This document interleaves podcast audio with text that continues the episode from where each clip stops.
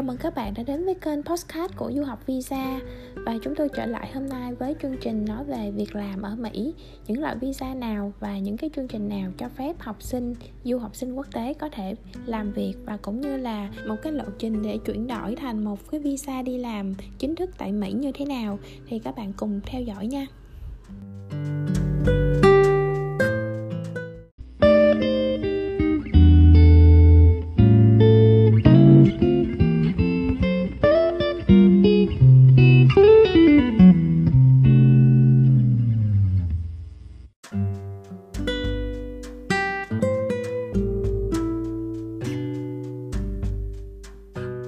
Một trong những cái câu hỏi thường gặp của sinh viên quốc tế là em có thể làm việc tại Hoa Kỳ khi mà đang du học ở dạng visa F1 hay không?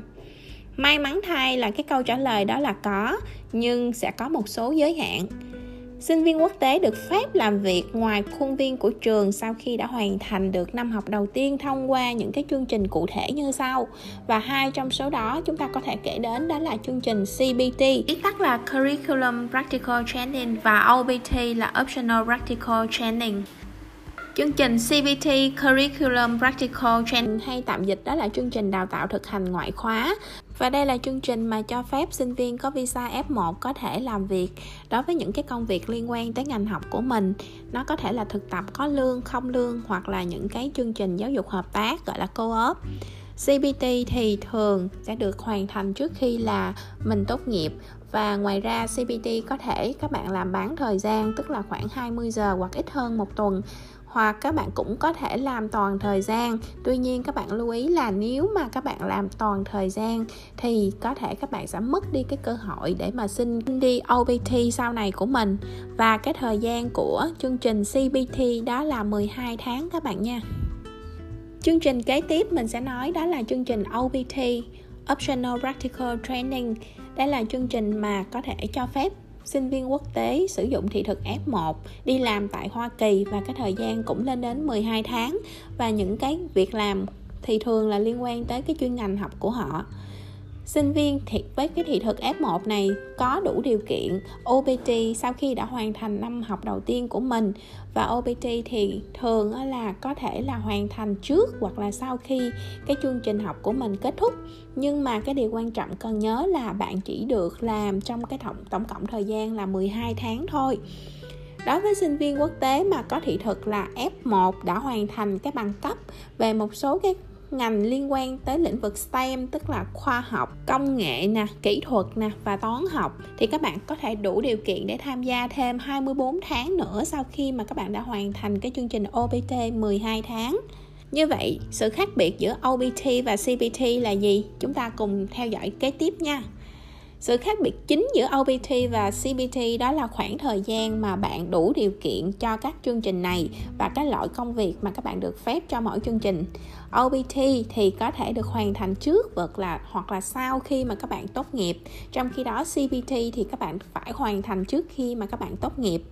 và việc làm của CBT là một cái phần trong cái chương trình học chính khóa của bạn. CBT là bắt buộc của cái chuyên ngành mà bạn đang học và bạn phải nhận được tín chỉ của các khóa học đào tạo đó. Chỉ những cái người sử dụng lao động nhất định thì mới tham gia được cái chương trình CBT.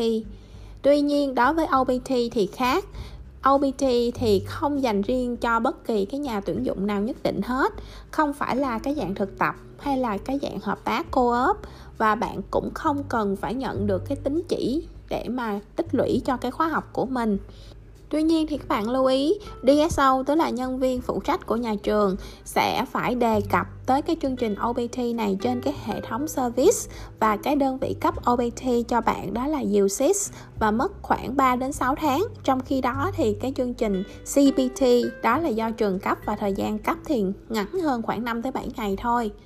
Các bạn lưu ý là khi đi làm thì bất kể là với cái dạng OPT hay là CPT thì học sinh cũng cần phải được chấp thuận và được cấp cái mã gọi là an sinh xã hội SSN trước khi mà đi làm. Nếu các bạn có bất kể cái câu hỏi gì về việc làm dưới dạng visa du học một thì vui lòng liên hệ với kênh thông tin du học tổng hợp để được thông tin thêm chi tiết nha các bạn nha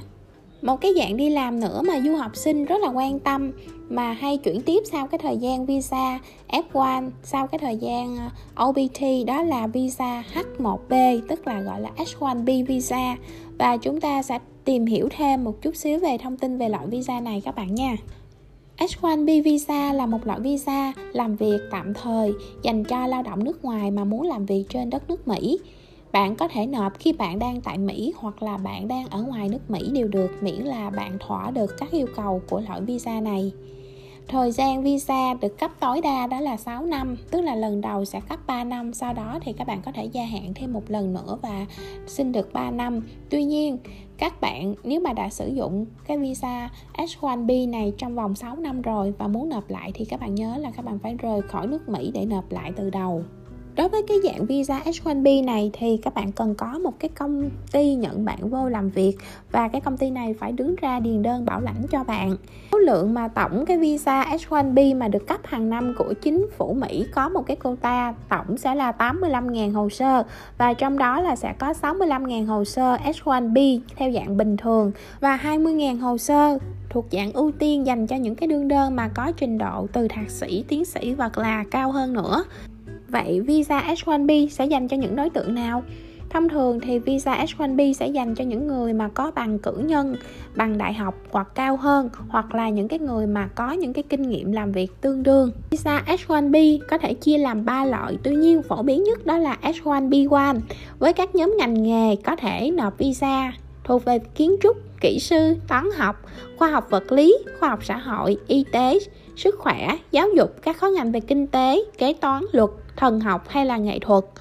nếu các bạn có gia đình thì các bạn cũng có thể nộp kèm hồ sơ H1B của mình theo dạng đó là visa H4 hay gọi là visa H4.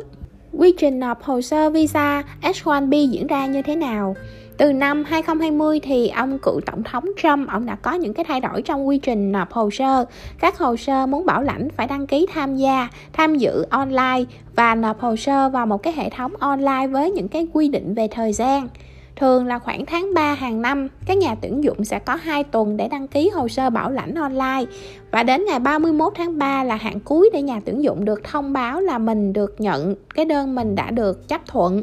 và nếu mà được chấp thuận thì ngày 1 tháng 4 là ngày đầu tiên mà nhà tuyển dụng có thể tiến hành hồ sơ bảo lãnh chính thức cho các bạn. Từ ngày 1 tháng 4 hàng năm các nhà tuyển dụng sẽ được có 90 ngày để mà điền đơn và cung cấp các giấy tờ bảo lãnh và chi trả chi phí hồ sơ và cũng như người được bảo lãnh là bạn cũng sẽ điền những cái đơn cần thiết và cũng như là nộp những cái giấy tờ yêu cầu để mà có thể nhận được cái visa H1B này.